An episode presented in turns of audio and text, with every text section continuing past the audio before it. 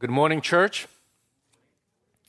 Welcome to the house of God. It's exciting to be here again with all of you to open up the Word of God and to study it together, to be exposed to the truth of Christ. I want to congratulate all of you, first of all. If you've been paying attention, tomorrow will mark one year, March 15th, since COVID lockdown. All right, so last year, this time, was our first Sunday when we went to live stream. And uh, we just want to praise the Lord for bringing us back together. What a um, privilege it is. And I'm sure most of you are really appreciative of the fact that we can gather together in person and worship our Lord. Please bow down with me as we pray before we begin our study. Our Father, may we look to Christ as we open up His Word and are exposed to the truth of it. We ask for humility, we ask for grace for all of us. Help us not to run from you. Help us not to hide. Be exposed to the purity of your truth and give us a heart, give us a desire that springs from within to want to be more and more like Christ. I pray for us. I pray for myself. I pray that your word would be proclaimed here and that we would do justice to it, not only through the proclamation, but through obedience. We pray, humbly ask these things in Christ's name. Amen. Well, please open your Bibles to Matthew chapter 5. If you've been with us throughout our study, you know we're in a section of the Sermon on the Mount in which Jesus begins to give concrete examples that contrasts the false religion, the self-righteousness of the scribes and Pharisees with the true religion that belongs to Christ. Last week in verses 21 through 26, we looked at these verses in which Jesus contrasts what the scribes taught about murder versus what God says and what he had intended anger, wrath, hatred, pride. He exposes the, the errant interpretation of the sixth command, explaining that we don't have to church commit physical adultery or physical murder, rather, in order to be liable before his court. An invisible court, court of God's opinion rather than our own. Jesus' goal is to expose wrong teaching and the dirty and desperate hearts of his listeners. At this point, he really condemns no one, he only exposes. And what his listeners have to do is determine what am I going to do now? After my heart is exposed, what am I going to do? Because what you do later determines your future destiny. Will you realize and become poor in spirit, hungering and thirsting for his righteousness, or will you continue to establish your own? A story is told that many years ago, while on a visit to England, a wealthy businessman was fascinated with a powerful microscope. Looking through its lens uh, to study crystals and petals of flowers, he was amazed at the beauty and the detail that the telescope revealed, or microscope rather. So he decided to purchase one for himself and to take it home with him. Much to his dismay, or, or he, as he played around with it, he, he thoroughly enjoyed using it until one day he decided to, to look at a grain of rice under the microscope. And much to his dismay, he discovered the tiny living creatures that were crawling in his grain of rice. Since he was especially fond of this staple food in his diet, he wondered what to do with it. Finally, he concluded that there was only one way to resolve this dilemma. he smashed the microscope to pieces, destroying the instrument that caused him to discover this distasteful fact. You know, that eventually the scribes and Pharisees will act just like this businessman who smashed the microscope because Jesus' teaching revealed to them something that they did not want to know. If you follow through the Gospel of Matthew towards the end, they will crucify the Messiah, hoping that this would allow them to go back to their old ways without the constant exposure. This morning, Jesus presents us with another test, a serious test. He opens up our hearts again and, and he wants to reveal what's inside. And the test is purity. The test is sexual purity. Listen, not one of us had experienced pure sexuality without brokenness. All of us live in a broken world, thoroughly affected by sin, including human sexuality. You know, God created us as sexual beings to enjoy intimate relationship in the covenant of marriage for the glory of God and our delight. Sin, however, perverted it all. But our sexuality matters to God a great deal. That's why Scripture has a lot to say about how we conduct ourselves in this manner. The Ten Commandments contain a command that addresses human sexuality and stresses its importance. And Jesus does the same thing for us this morning. As we study this text, my prayer is that we would all tune in and that we would all listen intently as the Spirit exposes our hearts so that we do not hide that we don't run, that we don't resist the mirror of God's word, but instead, in humility, that we would look to Christ for grace and for restoration. Please open to Matthew 5. We'll begin reading at verse 27. Jesus continues by saying, You have heard that it was said, You shall not commit adultery, but I say to you, that everyone who looks at a woman with lust for her has already committed adultery with her in his heart. If your right eye makes you stumble, tear it out and throw it away from you, for it is better for you to lose one of your parts of your body than for your whole body to be thrown into hell. If your right hand makes you stumble, cut it off and throw it from you, for it is better for you to lose one of your parts of your body than for your whole body to be to go into hell. It was said, Whoever sends his wife away, let him give her a certificate of divorce.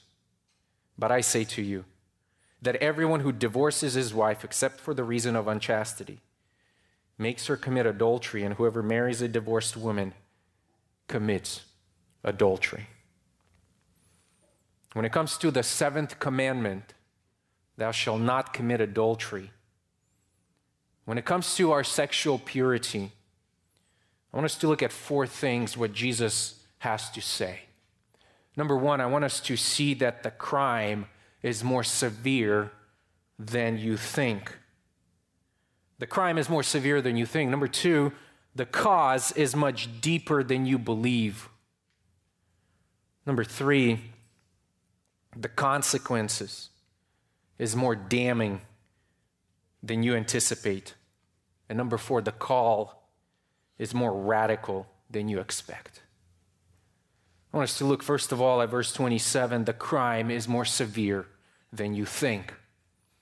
As the Lord begins the first comparison in, in verse 21, of the common interpretation of the sixth commandment with his own, he continues to address once again in verse 27 the issues of our heart, this time by going down the line.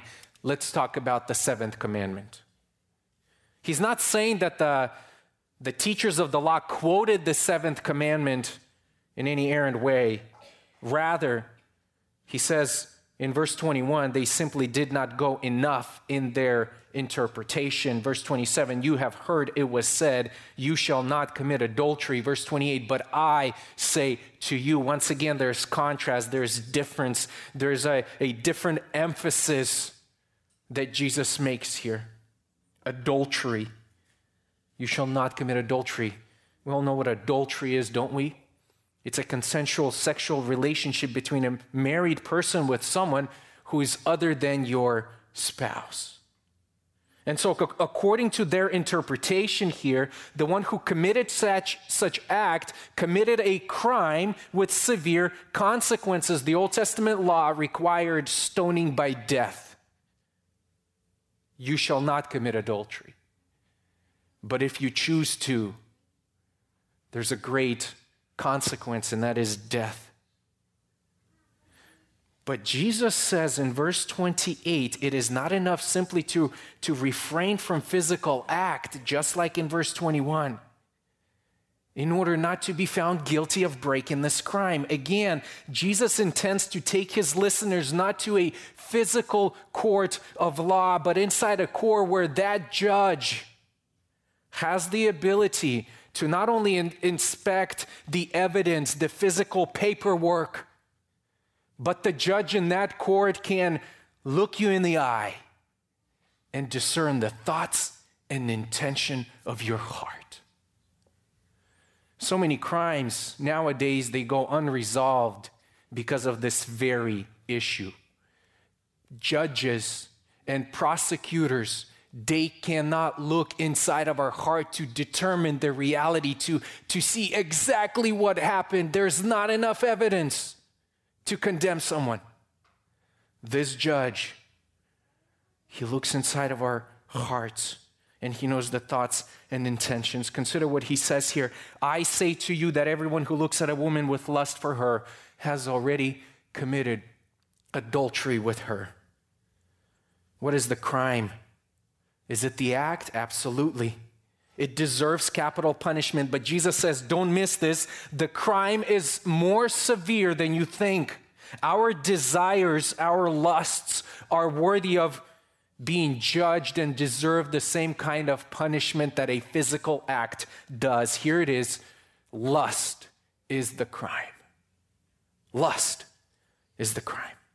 And, and no, notice what Jesus is doing here. He says, everyone, but I tell you, everyone, every man who looks. It's a masculine pronoun. The seventh commandment seemingly addressed only the married men, right? For only the married men could commit adultery. But Jesus raises the bar and he says, every man, married or single, everyone. And look what else he does who looks at a woman, who looks at a woman, not a wife, any woman, married or single. You, you, you see in our culture where adultery was never the man's fault in their culture in the first century, it was always the, the woman's fault. Jesus puts his finger where it hurts the most. He directs his attention at men. Why? Well, consider the context here. Jesus is addressing the righteousness of the Pharisees versus true righteousness of the scribes or, or, versus his own righteousness. Look at verse 20. He says, For I say to you that unless your righteousness surpasses that of scribes and Pharisees, you will not enter the kingdom of heaven. And, and he takes this group, seemingly religious, seemingly pure and righteous before God, and he puts his finger right there. He's aiming the cannon of the law right at the religious men. It seems that, that, that Jesus is focusing on those who think they're saved when it comes to God's law. The, the scribes and Pharisees think they have an advantage when it comes to dealing with Jesus. You see, Jesus here, if you remember the gospel, he associates with lawless folks. He loves sinners. He hangs out with prostitutes and he hangs out with tax collectors. At one point, he dines in the house, and, and this prostitute comes in and starts washing his feet with oil, with her hair. And, these Pharisees, they're looking at this picture and like, if only this man knew who's touching him. And they conclude that Jesus must not be taking sin seriously if he allows this woman to come in that close. For them, it was all about distance. For them, it was all about separation from sin. If only he knew, they conclude. Not only that, in, in John chapter 8, verse 21, they even implied that Jesus himself was a product of an adulterous relationship, of an impure relationship. So these men, they, they think they're safe. When Jesus begins to talk about the adultery, they're like, well, let's go, bring it on. Now, we have questions about you. We wonder where you come from. We even wonder why you even talk about this topic. We're safe, we're on good ground. Sounds similar, right? It's just like the previous command. We're not guilty of murder, and Jesus says, Well, let's look. Let's look. Let's inspect. Let's dissect. So he puts his finger at these men and he says, Your crime, friend, is lust. Lust is your problem. Your problem. You can't blame anyone for this sin. You have to own it. It's yours. You can't blame others. You can't blame the girl. You can't blame the woman. It's your problem. It's, it's my fault. And I got to own it. Christ categorically overthrows the popular teaching the current morals, and divinely points his finger at the crime and he says, Men, your crime is lust. What is lust? Look at the text, verse 28. Everyone who looks, everyone who looks. What does that mean? To look this way Jesus assumes more than a glance, it's more than a passing look. You look at a woman, you, you, you go forward. It, it means gazing, it means you look to study, to place your eyes on the woman and to linger, to think, to meditate. It's this idea that Martin Luther summarized and once described. He says, You can't stop the birds from flying over your head but you can stop the bird from building a nest in your hair. The issue is not that you spotted something or you spotted someone. We always do that. We have to do that. The warning for all of us here this morning is that we need to watch over our hearts. We need to watch what we think about, what we contemplate, what we meditate on. As soon as you notice something or someone that you know will make you linger and perhaps tempt you to continue to look to allow these quote unquote birds to begin to build their nest. Look away. All of us, and women also, lust. We must be careful to watch over our hearts because that is our responsibility. Look what he, he continues to say everyone who looks, so places their eyes on the woman, and, and here's the intent. They're not just looking, but here's the intent in verse 27 or 28 rather with lust for her, with lust for her. Literally, to look, you look to lust. This is your intention. You look with lustful intent. You have crossed that line when you look and keep looking with intensity that your heart and your mind they begin to dwell on so that you desire to have something greater with that person. What is the line? The line is Jesus says, at that point, when you look to lust, you have committed a heart adultery. Your heart has taken what the eye offered and you begin to sinfully delight in that. Sinful lust, sexual lust. What is, what is it? it's to have uncontrolled sexual desires or urges towards a person who is not your spouse. And that includes all of us. What is the difference? Consider what is the difference between lust and love? Lust and love. The desire of love is always to give, it's always to, to sacrifice, it's always to benefit someone else. The desire of lust is always to get, get, get. Someone said lust is obsession with self. Lust is recklessness of a wanting heart. Lust is desire gone mad. Lust, friends, disregards God and totally disregards your neighbor to satisfy self.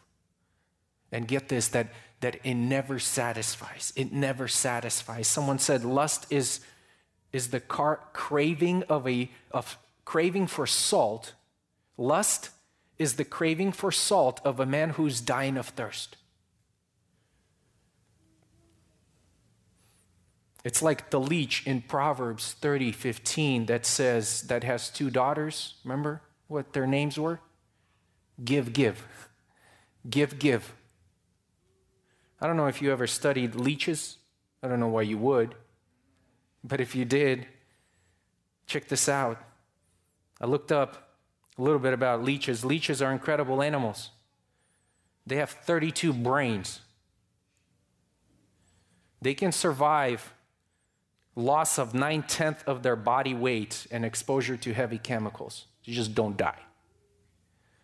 Although a leech pierces skin and sucks a huge amount of blood, that process is not painful at all. Leeches produce anesthetic, which reduces the pain and allows undisturbed extraction of blood.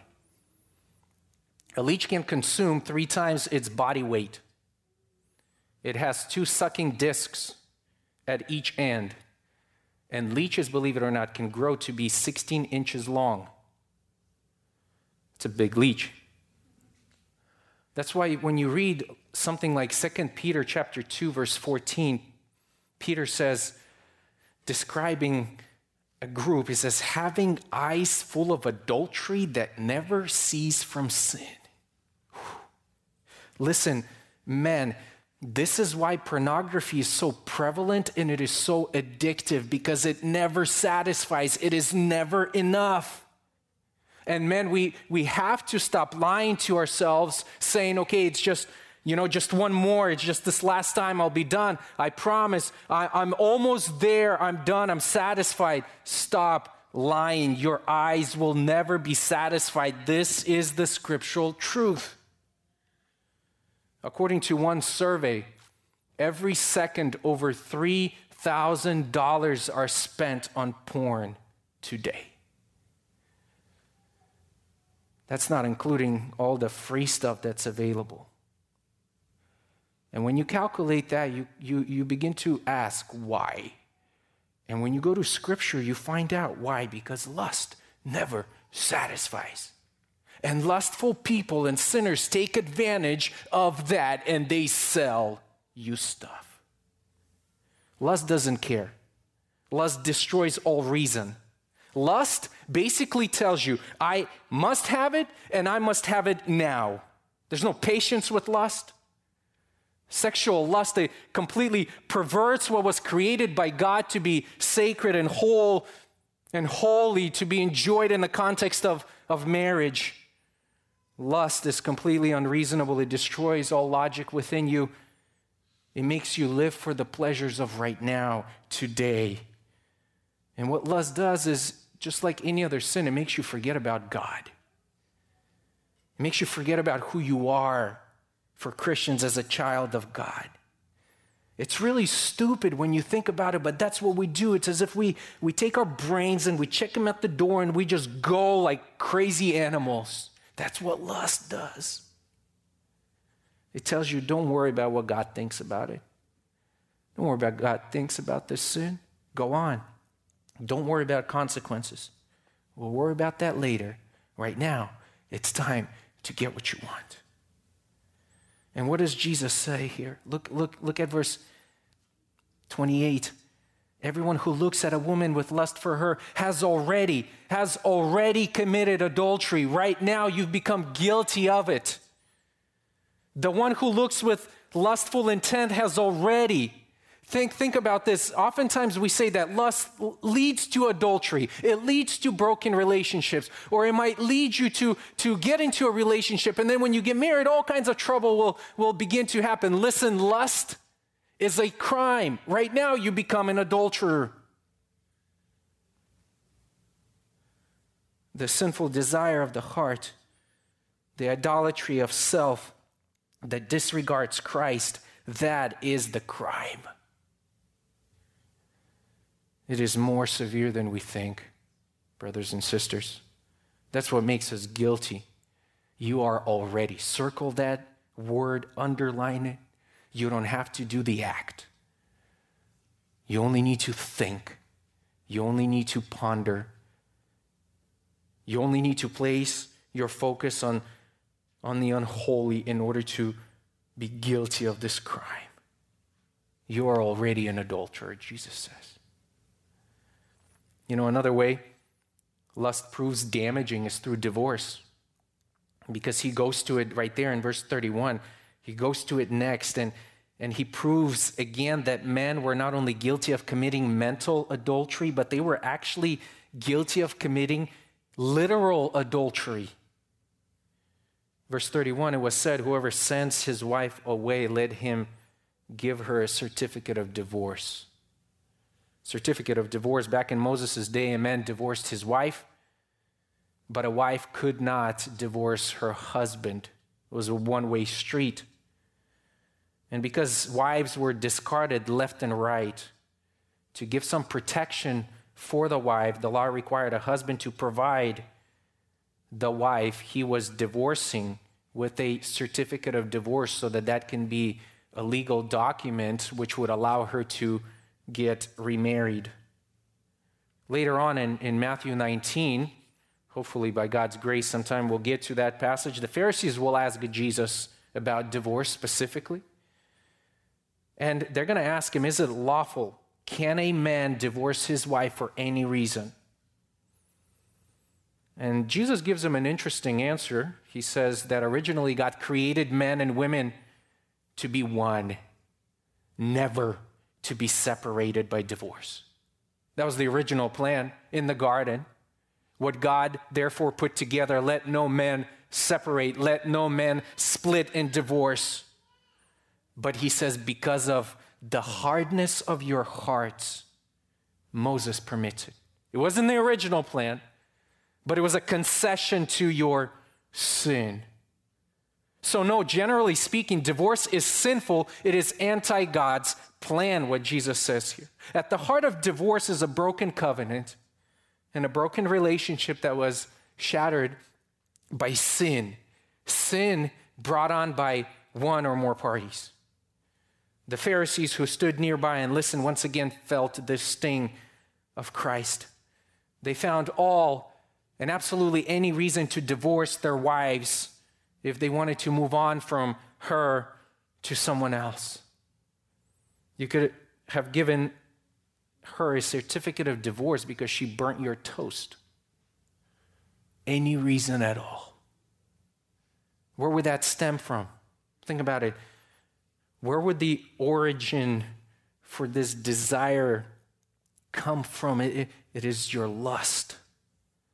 And Jesus puts the finger right on that issue and says, if you divorce your wife, if you put her out, once she remarries, and most likely she will remarry, because that was her only chance of survival for a woman in that culture. Not only will you be guilty of adultery, but you make her to commit adultery by getting married to someone else without being biblically divorced.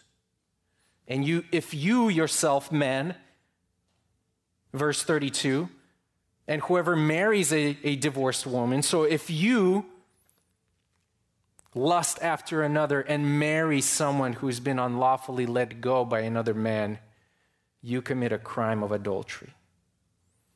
He says that here, this mark, except for unchastity, except for the reason of unchastity, he gives a the only legitimate reason for a divorce is sexual immorality. And of course, even in this case of sexual immorality, the scripture says that You don't have to get divorced. Forgiveness and reconciliation are still available because gospel is still available for any situation. But Jesus' point here is not to teach on marriage, is not to teach on divorce. His point is greater, his purpose is greater. He says, You think you commit a crime when you actually have a physical act with another person outside of marriage.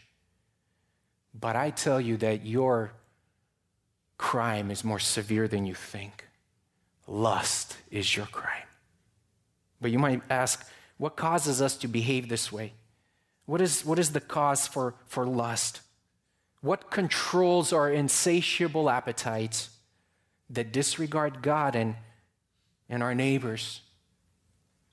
I want you to consider number two the cause is much deeper than you believe. The cause is much deeper than you believe. And look at the end of verse 28. Has already committed adultery with her where? In his heart. Heart. Heart is the problem, church. Your heart is the issue. My heart is what causes all the trouble. Because in Matthew 15, just 10 chapters from now, Jesus will go on to say this For out of heart comes evil thoughts, murders, adulteries, fornications. These are the things which defile the man. What is the problem? The heart. Our lust originates in the heart, it does not originate with our eyeballs. Do you see what Jesus is saying here in verses 28 and 29? Our hearts are factories which manufacture all of these things evil thoughts, murderies, fornications. Our body parts, church, they simply respond to the stimulus of the heart. They just respond. Why does Jesus then, in verse 29, says, if your right eye makes you stumble, or in verse 30, if your right hand makes you stumble,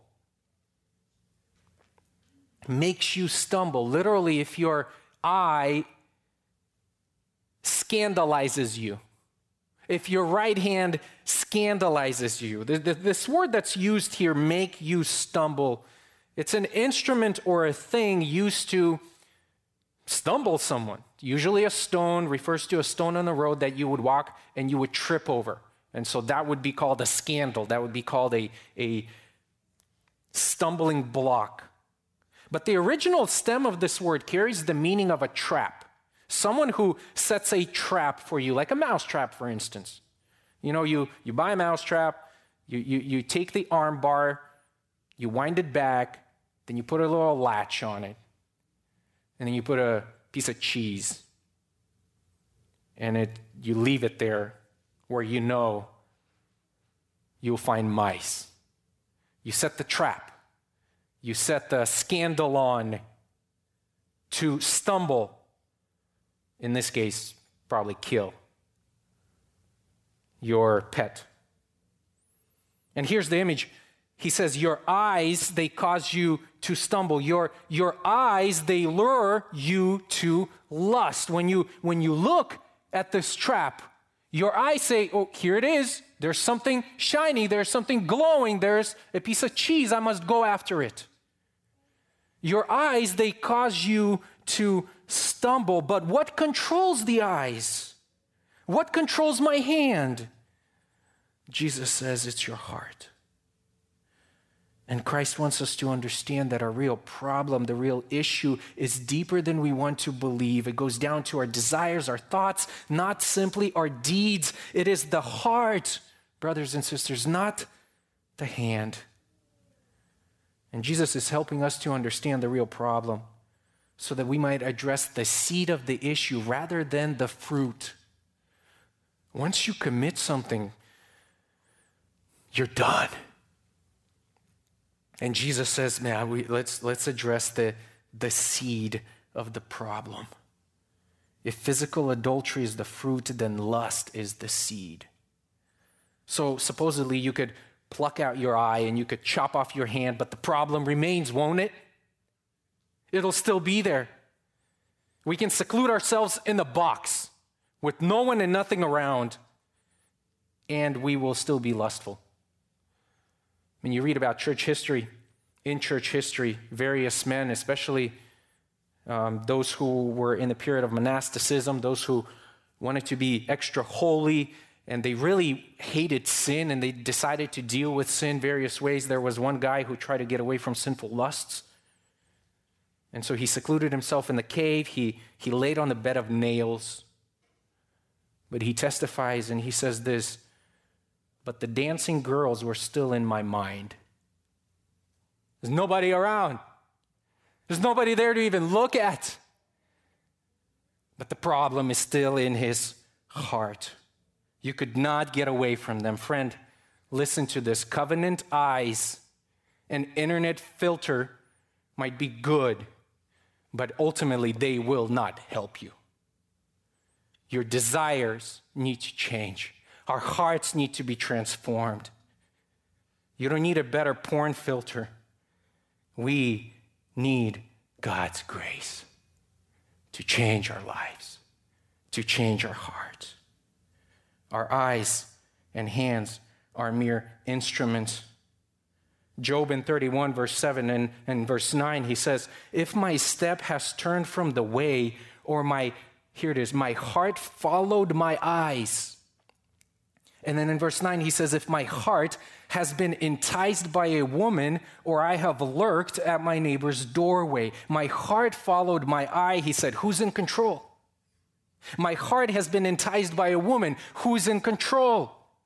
The eyes, they register some information and the heart processes it and makes a decision. How am I going to respond? The heart is the control center. Jesus wants us, here in verse 29 and 30, to guard the inlets or the pathway to our heart so carefully that if need be, you will shut that gate of your soul by plucking your eye and cutting off your hand.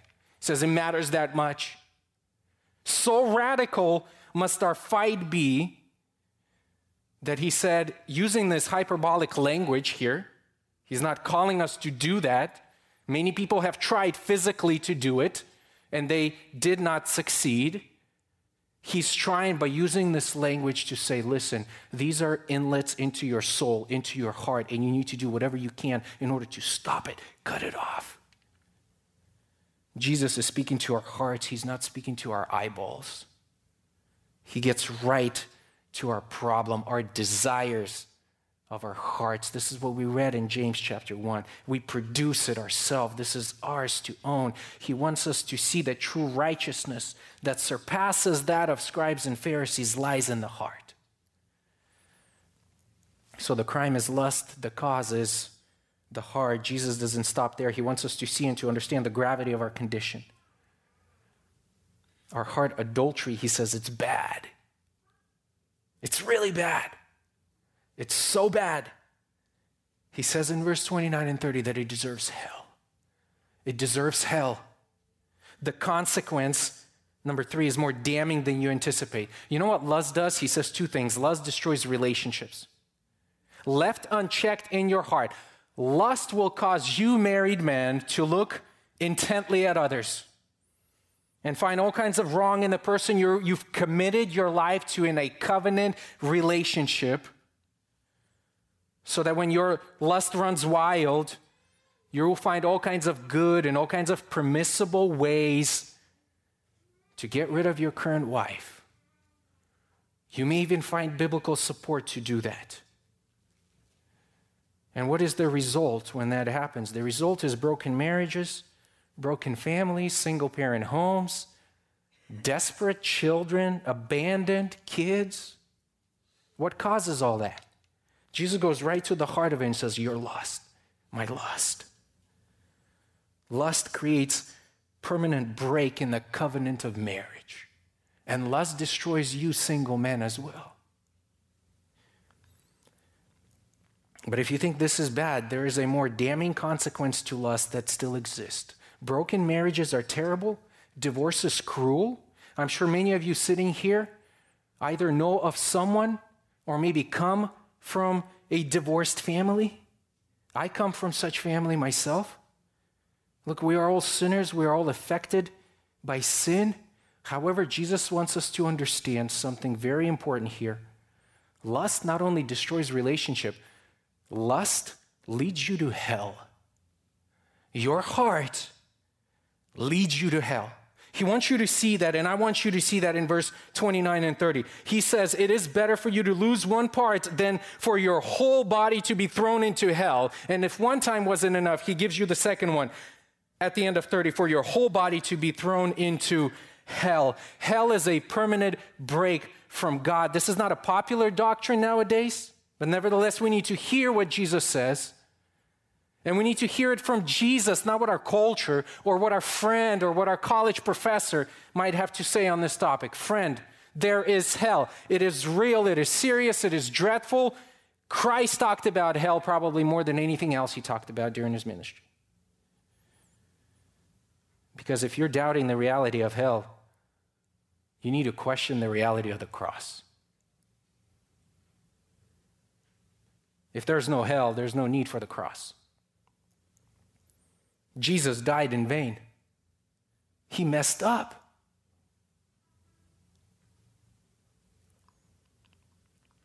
He miscalculated. Why so cruel? Why go through all of that, Jesus, if there's no punishment for sin? If there is no hell, eternal separation from God, why would Jesus then suffered to rescue us, quote, from the wrath to come, unquote? Do you see a problem here? Yet Jesus doesn't make the mistake. He knew what he was after. He was well aware of the reality of hell and suffering. Your lust, if not resolved, Jesus said, will send you straight to hell, your whole body. Uh, Revelation 21:8. But for the cowardly and the unbelieving and the abominable and the murderers and immoral persons and sorcerers and idolaters and all liars, their part will be in the lake that burns with fire and brimstone, which is the second death. That's it. This is where all of us, in our natural state, without committing a physical act of adultery, are heading. The consequence of unresolved, unrepentant lust is more damaging, is more damning than you anticipate. Listen to Jesus. And I want you to notice something. Notice his switch from third person to second person in verse 29. He says here in verse 28, he says, if, if everyone looks at a woman with lust after her, he has committed adultery. But in verse 29, he, as if he kind of looks at you and he says, But I tell you, I tell you. But if your eye, eye if your hand causes you to stumble. He looks you in the eye and he says, Look, your thoughts, lustful desires, they deserve capital punishment. Eternal damnation to hell because of evil thoughts. God, are you really going to damn me because I thought evil? I didn't do anything. I didn't commit a single act. Are you going to damn me to hell because of what I think? And he says, Yes.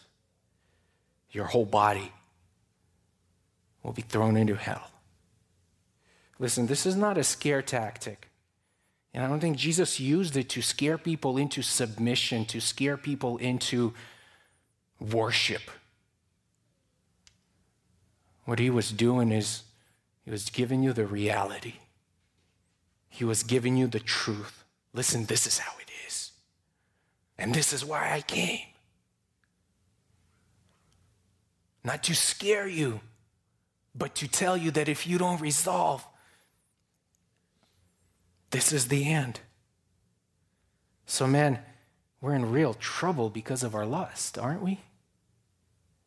I mean, there seems to be no way of escape for us. This command gets us all. And, and ladies, if you're sitting here and if you're like, man, this is man's problem, it's your problem too. Just our makeup allows us to, to lust more than you, but you lust also. Listen, we come to realize the weight of our total depravity, don't we, when we just look here? And it's good for us to consider the consequences of our lustful hearts. But, but get this Jesus here wants us to look elsewhere as well. He wants us to look to Him, He wants us to long for Him. So, by way of conclusion, consider this last point. Number four the call is more radical than you expect. Two things I want you to notice here. Number one, that, that in Christ you have hope of salvation. You have hope of salvation. Christ died and redeemed you from your lust, from all the consequences of sin. It's all in Him. He lived it, He died, He resurrected, He earned it. He can give you what we are exposed to. He can take that away and give us His righteousness. Because that's the ultimate goal of the Sermon on the Mount, isn't it? The ultimate call is to sense our desperate state and to look to Jesus for answers. He has the solution, He is the solution. Brother and sister, don't smash the microscope of God's Word. Deal with what it exposes. Those of you who are burning this morning under the weight of guilt, don't try to clean up, don't try to brush off. Promise yourself that, man, I'm, I'm, I'm almost ready to curb this thing. I'm almost there. You can't. You won't. You've tried. I've tried. In Christ, you have hope of salvation and restoration. The lustful factory can be transformed to produce love. Isn't that amazing?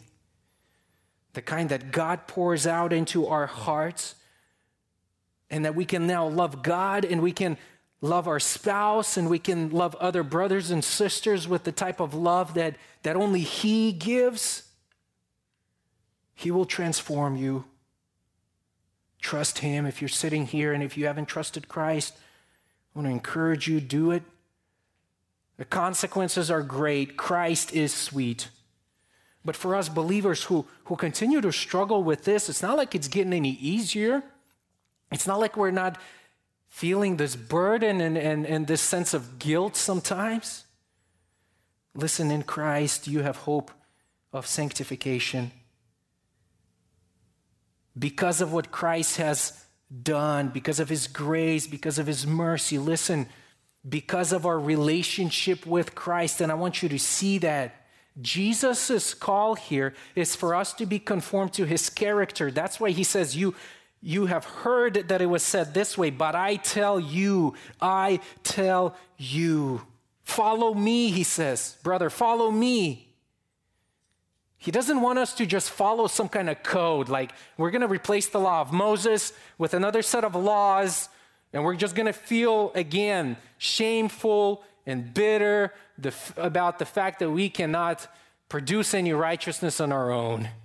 That's the whole point of the gospel is to get us out of there, to, to redeem us, to sanctify us, to give us something we could never earn, but also to give us a relationship with Jesus Christ so that out of that relationship with Christ, we can look at whatever else that entices us and grow gradually a distaste for that. Why?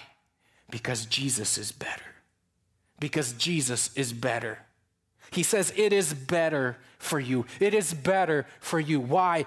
When you dwell on the love of Christ that's been poured out in your heart, your affections begin to change so that as your eye delivers whatever it is that's delivering to the heart, your heart is not lustful. It is better to, it is able rather to reflect on the love of Christ and says, Tim, you don't need this.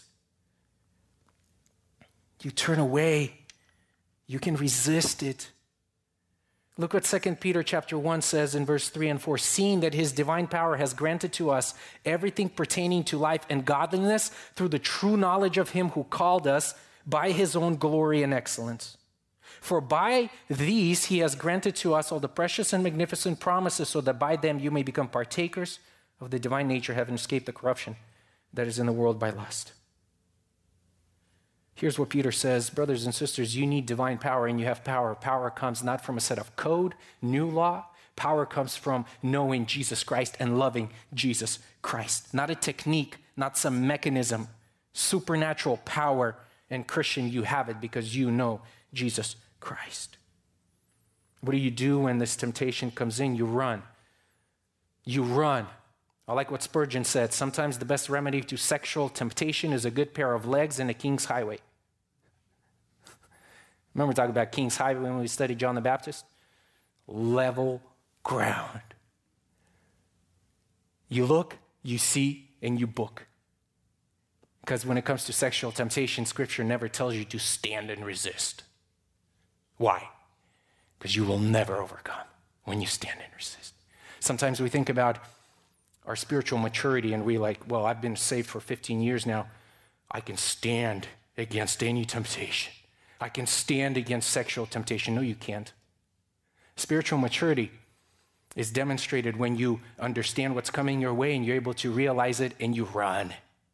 And you run as far and as close to Jesus as possible, not how far can I get to it and not cross the line and not sin. That's not spiritual maturity. That is infancy.